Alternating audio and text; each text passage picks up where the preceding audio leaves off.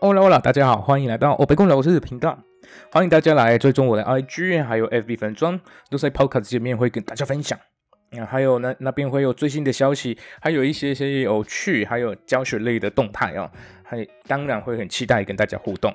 这一集的内容还是我们还是我们会继续教学类的，但是今天的程度就是 A to A dos 的教学系列的，当然是听力练习喽。所以，所以期待大家听完之后就到我的那个 IG 跟 FB 跟我分享，你们觉得这一次的分享的怎么样？难度在哪里？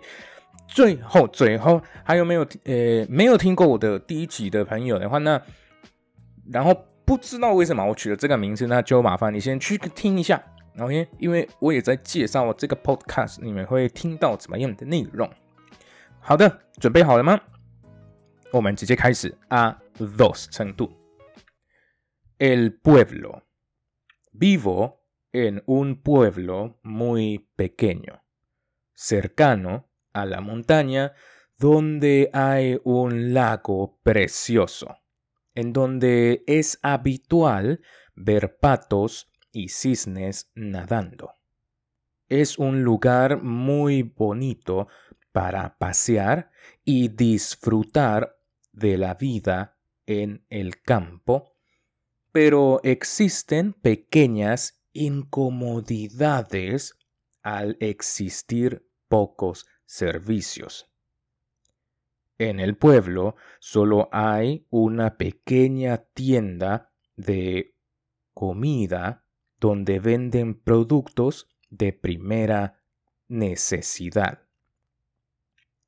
Cuando se necesita ir al médico, hay que moverse a otro pueblo más grande que está a 15 kilómetros donde hay un centro médico.